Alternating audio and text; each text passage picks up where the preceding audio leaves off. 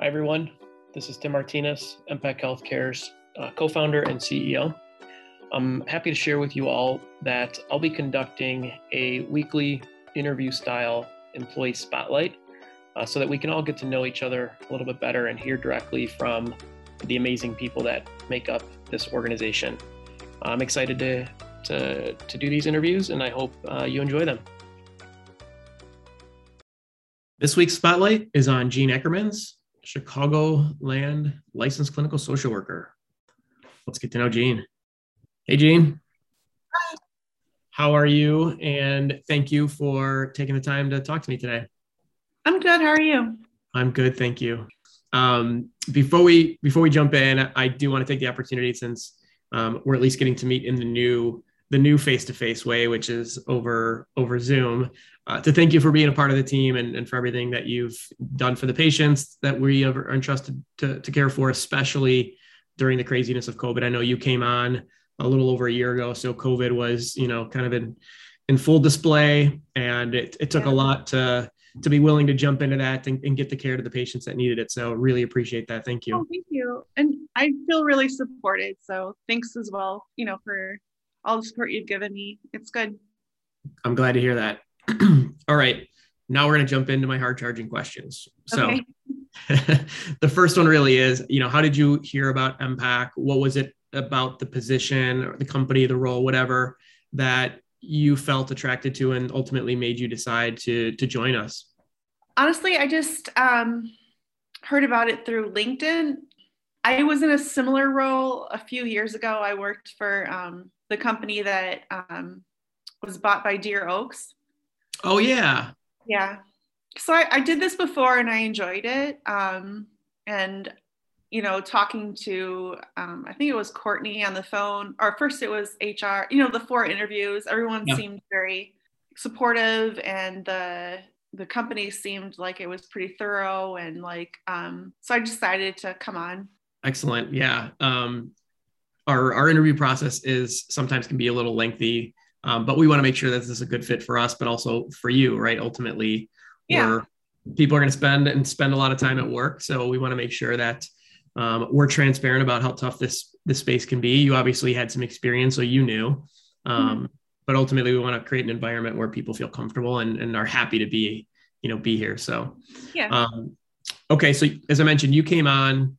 COVID was, you know, probably six months into um, into its existence. There was no vaccine yet.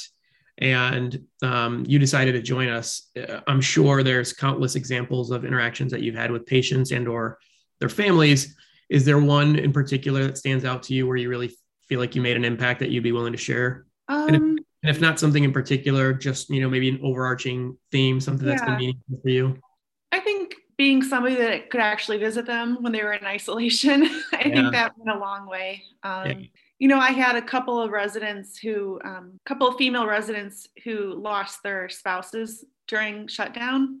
Yeah. And that was particularly difficult to have them, um, you know, go from living together at the assisted living to going to the nursing facility, not being able to visit them during their like last days. Um, huh. You know, I think they had brief, um, brief visits, but it's not like uh, it's not the same. Yeah.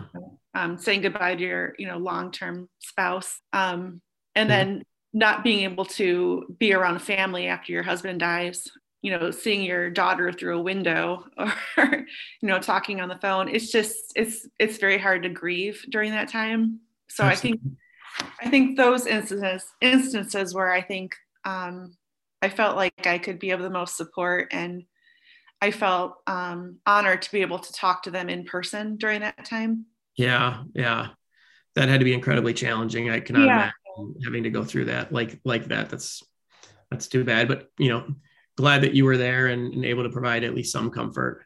Sure. Yeah.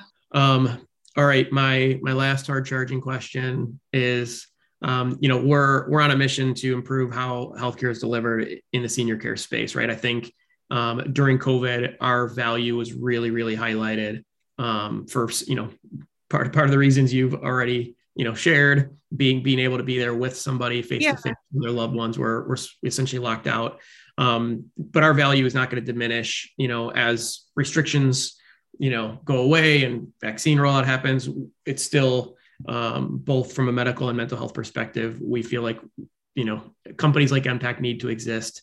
And in order for us to deliver on our mission we need to continue to find the very best clinicians and um, and get them here but then also um, you know keep them here. So what ultimately you know keeps you at MPAC um, right now it's the flexibility of the schedule. Um, mm-hmm.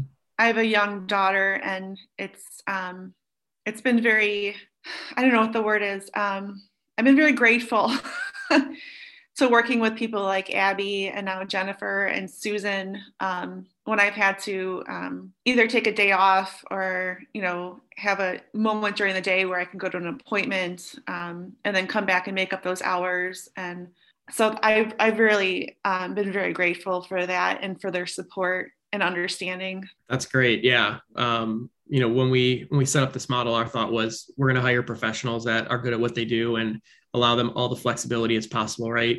Attend yeah. attend your daughter's kindergarten graduation or whatever it is um, and you know at the end of the day just make sure that the patients are getting the care that they need and and, and everybody's happy. So i'm, I'm glad to sure. hear that it's working for you. Perfect. Um, again i really appreciate your time and appreciate you being a part of the MPAC team. Okay all right thank you. It's nice meeting you. You too have a good day. You too bye-bye. Bye